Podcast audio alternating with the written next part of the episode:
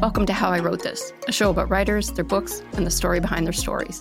I'm your host, Pamela Hensley, and in season two, I traveled to Berlin. Learn what it's like growing up in a divided city, fleeing the country, living here as a Jewish expat. Join me as I speak to winners and contenders of the German Book Prize, the Thomas Mann Prize, the Dublin Literary Award, and the International Booker. Season two of How I Wrote This begins on April 23rd. Listen wherever you get your podcasts. I'm Sandra, and I'm just the professional your small business was looking for. But you didn't hire me because you didn't use LinkedIn jobs. LinkedIn has professionals you can't find anywhere else, including those who aren't actively looking for a new job but might be open to the perfect role, like me. In a given month, over 70% of LinkedIn users don't visit other leading job sites. So if you're not looking on LinkedIn, you'll miss out on great candidates like Sandra. Start hiring professionals like a professional. Post your free job on linkedin.com/people today. Are we starting with a clip today? We're going to start with a story. When we last talked about Daphne Ojig, she was living in Parry Sound, a few hours from her home in Wikwemikong First Nation. And it was at this time that she began to use a different last name. Ojig means fisher. In Ojibwa, it's um, the fisher, of course, is a small river animal, and uh, she began to introduce herself as uh, Daphne Fisher. This is Bonnie Devine. My name is Bonnie Devine. I'm a visual artist. Daphne spent many years detached from her Ojibwe identity, signing her artwork with Fisher in place of Ojig. Some of them are signed uh, Daphne Fisher, some of them are just signed Daphne. I've got a, a couple of examples from the 60s where she just signs it Daphne, and so kind of avoids the whole issue. Which I, I think was, you know, pretty savvy of this young person, you know, really just trying to make a living and do the best she can to be accepted in mainstream Canadian society, really. During the Second World War, Daphne moved to Toronto for work, but she continued to paint.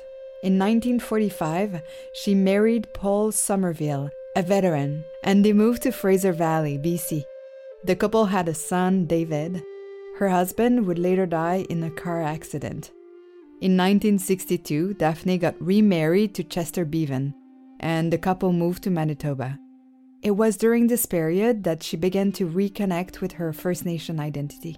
I can tell you the roundabout story or the, the quick story. The quick story is that she was invited by her um, sister in law, uh, Rosemary Peltier, uh, to attend the um, powwow. This was 1964. She was married, she had, she had a family, um, and she was painting and, and had, you know, made um, made a bit of a name for herself as a uh, painter in oils and acrylics. So um, th- she gets this invitation to go back to Wikwemikong, and she accepted.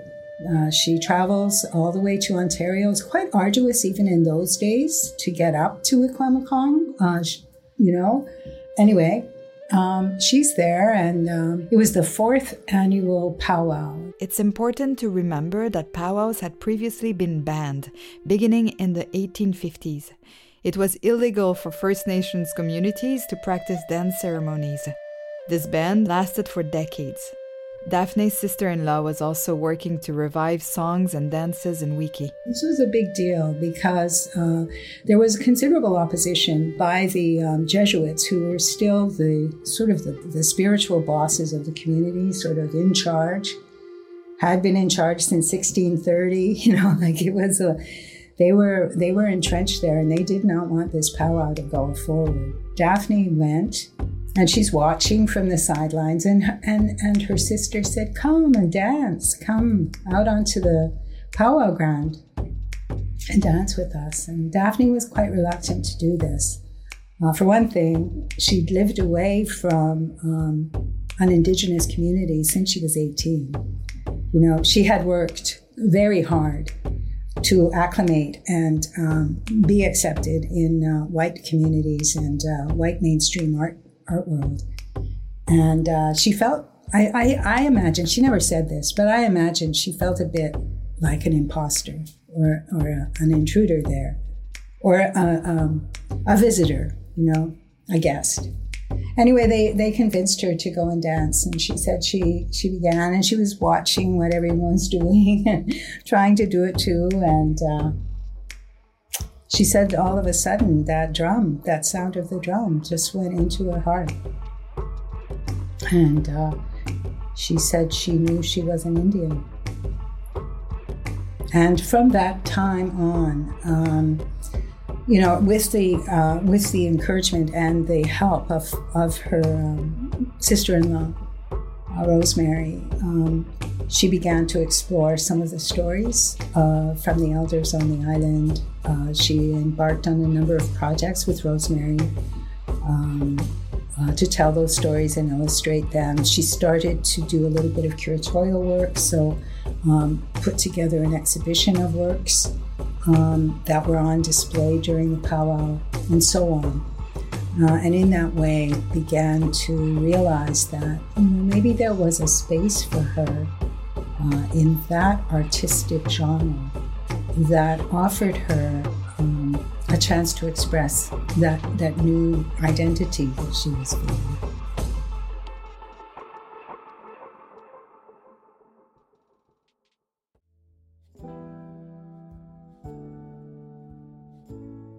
I'm Soleil Launière. And I'm Ryan Barnett. And this is Among Equals, a five part look into the history and legacy of the professional Native Indian artist Inc. In our last episode, we met Alex Janvier, Jackson Beardy, and Carl Ray as they worked on the famed Indians of Canada pavilion for the International and Universal Exposition in Montreal, otherwise known as Expo 67. This is episode 3 Daphne's Place.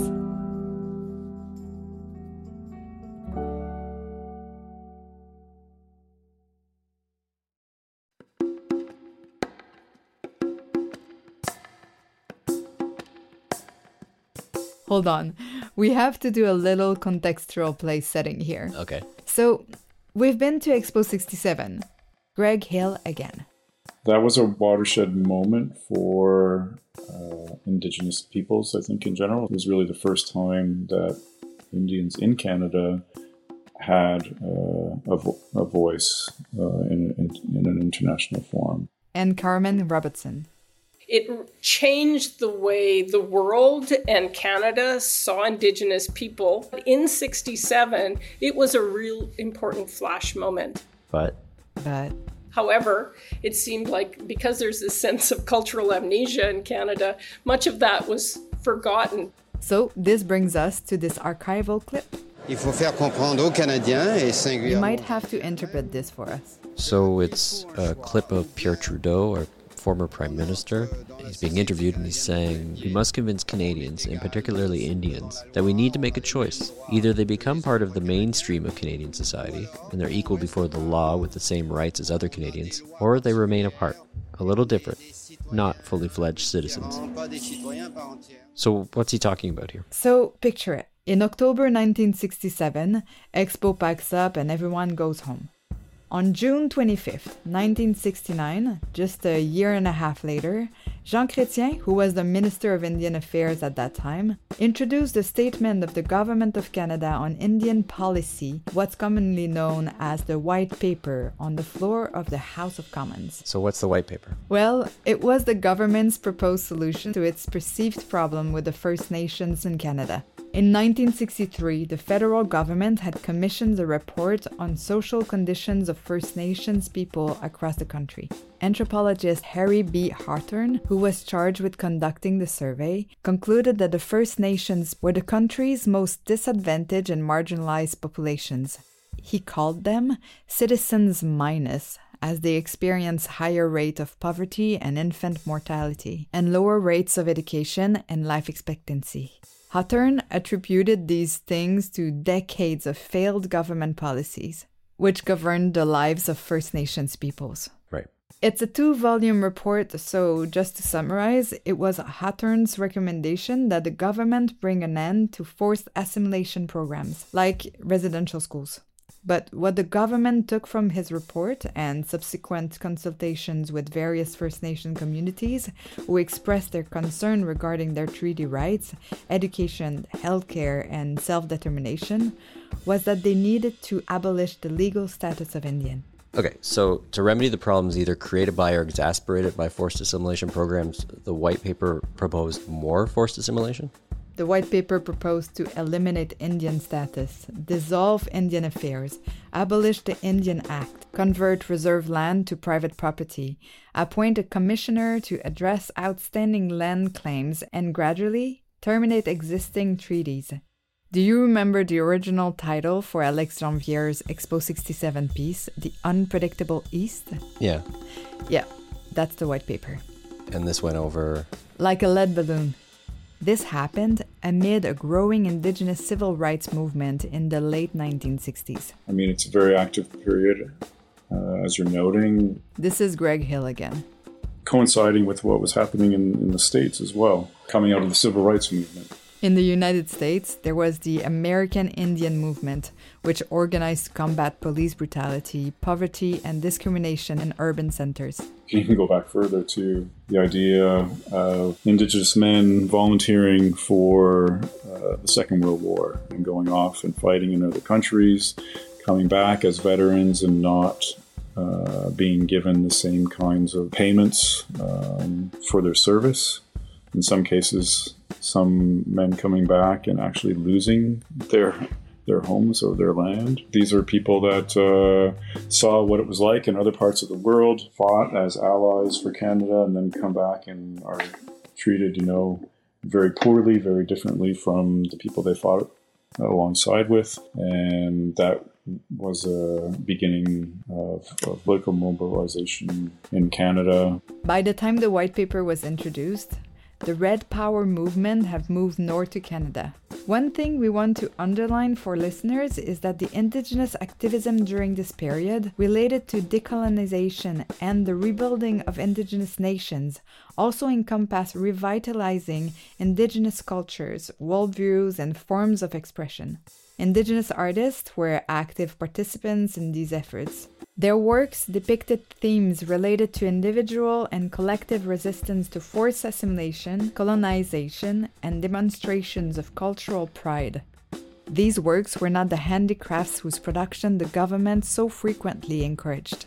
For the senior Trudeau and, and Jean Chrétien, it was about just society, and a way of solving the Indian problem by eliminating special status for quote unquote Indians. So basically, we're going to make you the same as us legally politically within the constitution so everything will be fine but it's but it's not addressing any of the issues and the kind of multi generational uh, problems that still exist today that come out of the cultural and physical extermination policies of the genocidal policies of, of the government for over a century. So you can't just say with a white paper that you're just like us, white, and uh, and everything will be fine.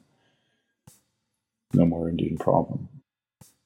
In 1970, Harold Cardinal and the Indian Association of Alberta issued a response, which they called Citizens Plus, also known as the Red Paper. It was a rebuke of the White Paper, stating that retaining the legal status of Indians is necessary if Indians are to be treated justly. Justice requires that the special history, rights, and circumstances of Indian people be recognized. In his book, the Unjust Society, which was published around this time, Cardinal elaborated, writing In spite of all government attempts to convince Indians to accept the white paper, their efforts will fail because Indians understand that the path outlined by the Department of Indian Affairs through its mouthpiece, the Honorable Mr. Chrétien, leads directly to cultural genocide. We will not walk this path. The government eventually withdrew this policy, with Prime Minister Trudeau saying, We had perhaps the prejudices of small L liberals, and white men at that, who thought that equality meant the same law for everybody. And by small L liberals, he means someone who holds liberal views but not attached to a particular political party. Right.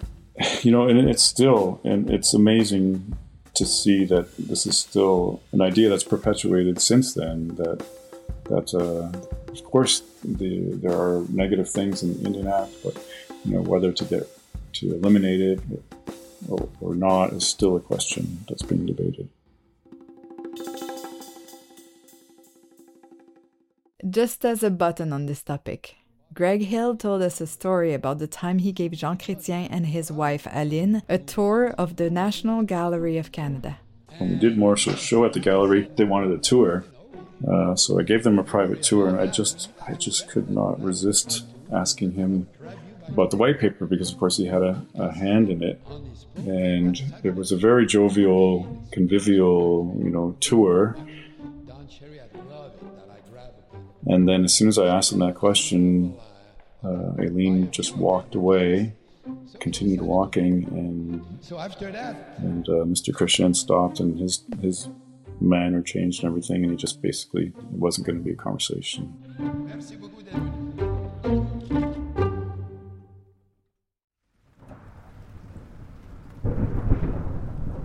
I was first hit by lightning when I was three years old in my grandmother's yard. And it hit a tree, it came across the ground, it came up through my feet. And it's the only time I've been hit three times. And uh, it's the only time I was knocked unconscious that I know of. Here is Joseph M. Sanchez. I am uh, Joseph M. Sanchez. I was born on the full moon in a place called Trinidad, Colorado, which is on the old Santa Fe Trail on its way to Santa Fe. It's actually the mountain pass that comes onto the plains of New Mexico. Should we be hearing a ding? Yes. Joseph was born in 1948. At 10 years old, his family moved out of Colorado to the White Mountain Apache Reservation in Arizona. This place was a paradise in 1958 with lots of wild animals, beautiful streams full of fish, old growth ponderosa forest. Like the others in the story, Joseph was a precocious and dedicated artist. His fifth grade teacher, her name was Miss Gutierrez, she would allow Joseph to skip phys ed to instead stay in her class and make art. And she taught me how to paint on glass. This reverse painting on glass, which was really amazing for me, was my first uh, idea of making art. And then she also taught me how to embroider, crochet, and started me on my path drawing all the time. That's when I really clicked into the idea that my destiny was to be an artist. And uh, so I was uh, in the sixth grade. It was easy for me to become the school artist because I already had this experience of working, learning how to paint, using paints. And so I became a school artist. I made all the posters, I made all kinds of stuff for everybody. But I was constantly getting in trouble because I loved to draw nudes. And I would get sent to the office and punishment and get the uh, paddle, as they say. And uh, the punishment really strengthens my resolve as an artist. After high school, Joseph joined the Marine Corps. I joined the, the Marine Corps during my first semester of college.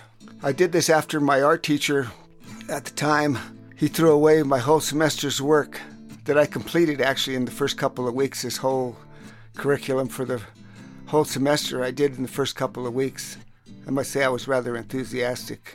He said I was insulting him. Joseph never went back to class. He ran into a recruiter on campus that, with the guarantee that he could have schooling as an artist, convinced Joseph to enlist. Since my mother had just died, I kind of had a death wish as it was. A death wish? Remember, Joseph was in the United States, and this was the late 60s at the height of the war in Vietnam.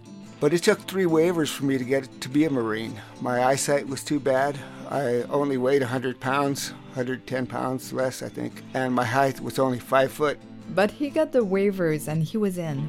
Well, as a Marine, I was an angry Navajo and uh, uh, angry Apache, and I'm neither of those things. Joseph spent 28 months in active service as a Marine. But as a stateside Marine, we were also in riot training for the uh, riots in Los Angeles. And uh, during one of those training sessions, we would be asked to put our bayonet on the rifle and thrust forward, chanting, Kill your mother. Wow. Yeah. I just, I refused that order.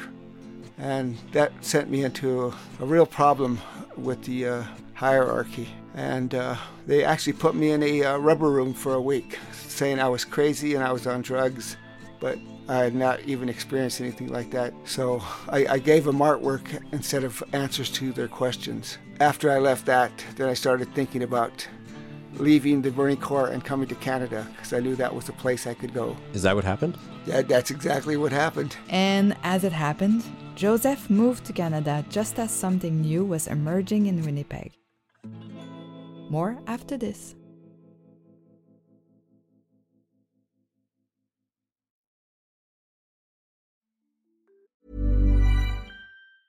Hiring for your small business? If you're not looking for professionals on LinkedIn, you're looking in the wrong place. That's like looking for your car keys in a fish tank. LinkedIn helps you hire professionals you can't find anywhere else, even those who aren't actively searching for a new job but might be open to the perfect role. In a given month, over 70% of LinkedIn users don't even visit other leading job sites. So start looking in the right place. With LinkedIn, you can hire professionals like a professional. Post your free job on linkedin.com slash people today.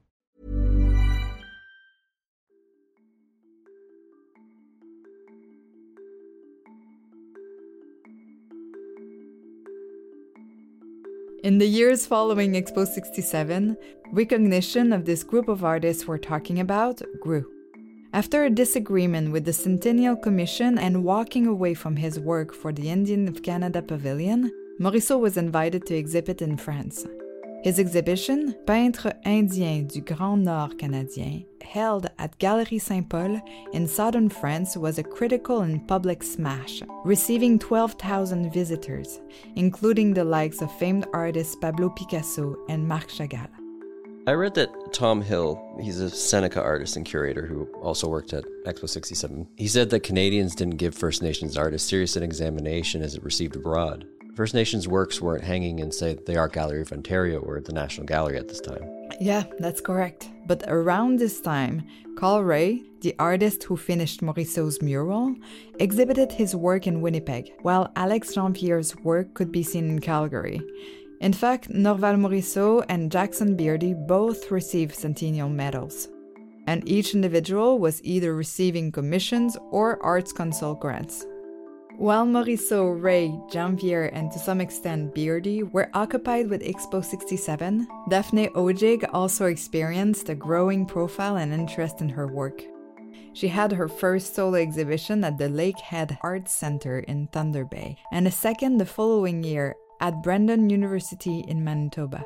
And of course, because these artists were operating in similar circles, they began entering each other's orbits. Daphne met Carl in 1968 and Morisseau the following year, and that pulled her closer to the Expo 67 cohort. And they began appearing in group exhibitions together in various configurations. So things are finally coming together. Yes, and as they began to encounter one another in this period, Winnipeg had a unique gravitational pull for them all. Daphne had moved to Manitoba with her husband Chester in 1964, inching closer and closer to Winnipeg with each work reassignment for Chester, eventually settling there in 1970. Beardy and Ray had met in 1965 while hitchhiking across northern Manitoba. Both men would have exhibitions in Winnipeg in the near future and settle there themselves.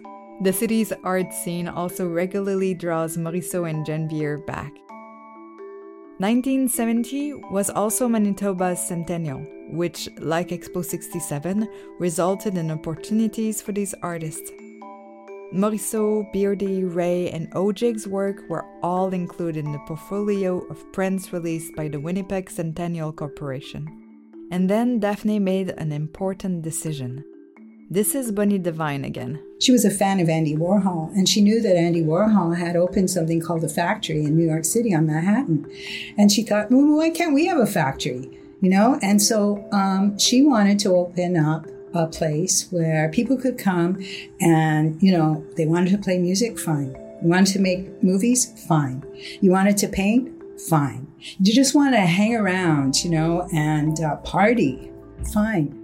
So, in 1971, Chester and Daphne opened the small craft store out of which she ran Ojig Prints of Canada Limited, a new business where she would sell her own work as well as that of her contemporaries. You know, she had cottoned on to this idea that collectives can be extremely powerful in terms of um, seeding ideas and you know, disseminating uh, thoughts and building new practices. And I think that's what's, what where she was coming from with that gallery. My name is Michelle LaVallee, and I'm a mother uh, and an arts administrator. I'm Anishinaabe Kwe, Ojibwe, and my family's from Cape Croker Unceded First Nation, just south of Manitoulin Island. For Daphne, she was was was really taking control. Um, you know, did, did not feel supported at the time. Um, so really took it upon herself to create a space and a venue for artists to gather and for for artists to to be able to share their experiences and, and celebrate differences and the ways they wanted to produce art. If you walked into the shop in those days, it was it was small. In the in the beginning days, uh, had a couple of uh, of uh, counters, you know, glass uh, cases. That she had a lot of moccasins and mukluks and beadwork. And on the walls were her paintings, and then paintings, uh, these prints she had already started to make of uh, of Norval and Carl Ray. This is Joseph again. Oh, when I first saw Daphne, she was just an amazingly beautiful looking woman. Uh, she had these. She liked to wear turtlenecks, and she had a lot of turquoise jewelry, and always wore a turquoise necklace. And she was just uh, such a warm person, you know, like so welcoming to everyone. She was looking for people who were willing to talk about some sort of authenticity, some realness in their own self, talk about their own people. Maybe it's ceremony, maybe it's just even a portrait and I think that's why she liked my work. I was, you know, I had no ceremony. I had none of that going for me. But what I did have was, I, I was just drawing directly from my experiences of, of, uh, of life, and she encouraged that. Also in 1971, Ojig Prints put out a catalog advertising the works they had for sale. Prints by Daphne, Norval, Jackson, and Carl all appear in its pages, as well as a handful of other artists. What was that? I'm about to drop a name. I was a little quick on the button. so, Winnipeg in 1971 is this hive of creativity. Like Paris in the 1920s. A little bit. And another artist who was there and orbiting Daphne's place was Eddy Cobiness, an Ojibwe artist.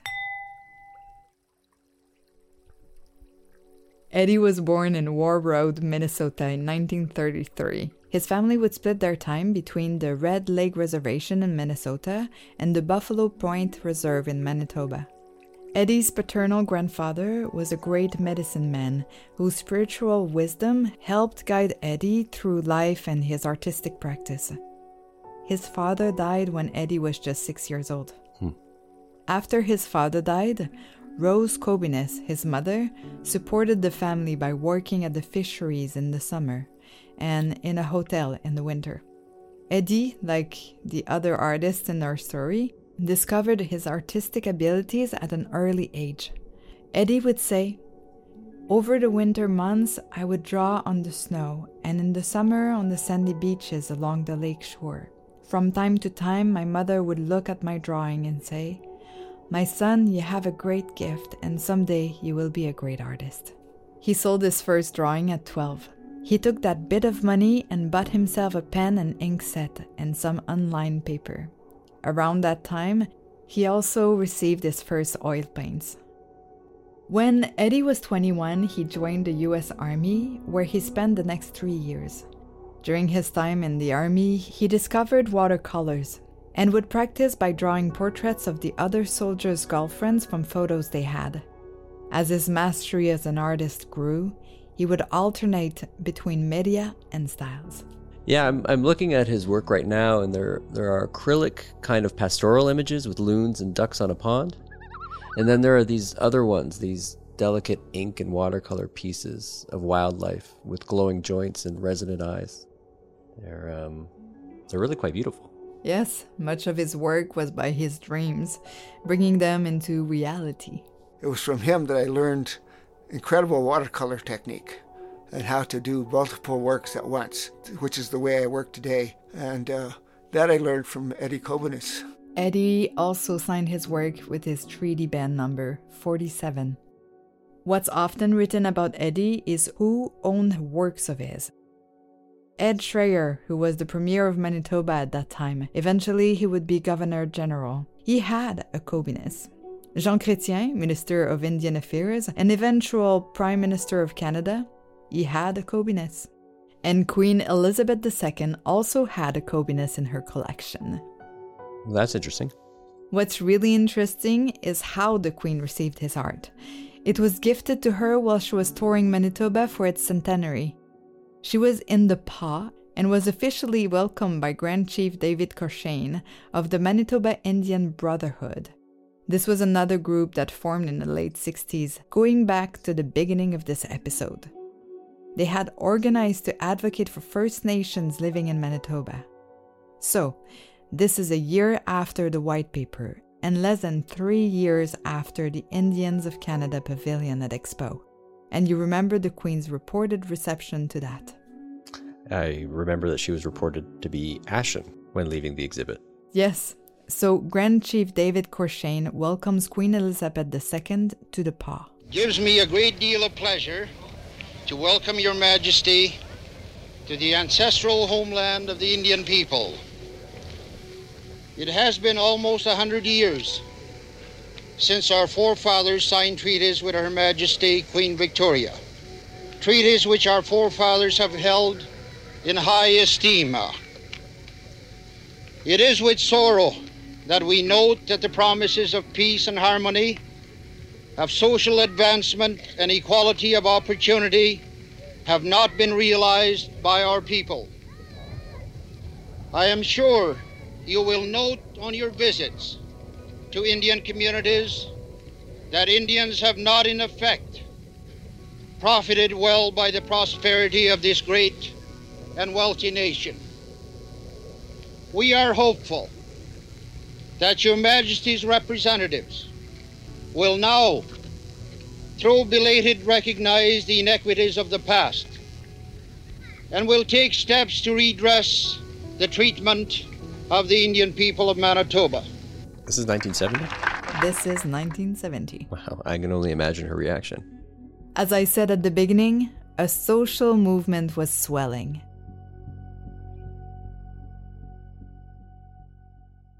On our next episode, It was really a, a scene. There were so many people, and they brought us in like a, a limo or whatever, and we were, all got out, and people are clapping, and you know, girls are hugging us, and that was really a rock star moment for me. Among Equals is a special presentation of Knockabout Media and has been made possible by the Government of Canada. It's hosted by me, Soleil Launière, and produced by Ryan Barnett, Maia Foster Sanchez, and Nahka Bertrand. Our series advisors are Joseph M. Sanchez and Donna Feledichuk.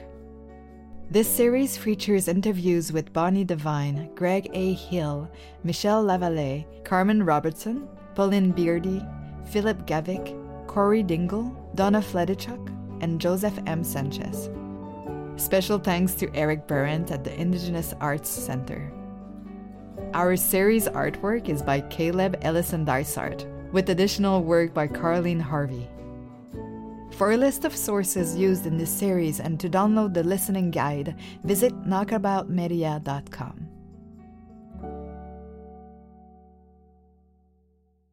A Knockabout Media original. Hold on. Even when we're on a budget, we still deserve nice things. Quince is a place to scoop up stunning high-end goods for 50 to 80% less than similar brands. They have buttery soft cashmere sweaters starting at $50, luxurious Italian leather bags, and so much more. Plus, Quince only works with factories that use safe, ethical, and responsible manufacturing. Get the high-end goods you'll love without the high price tag with Quince. Go to quince.com/style for free shipping and 365-day returns.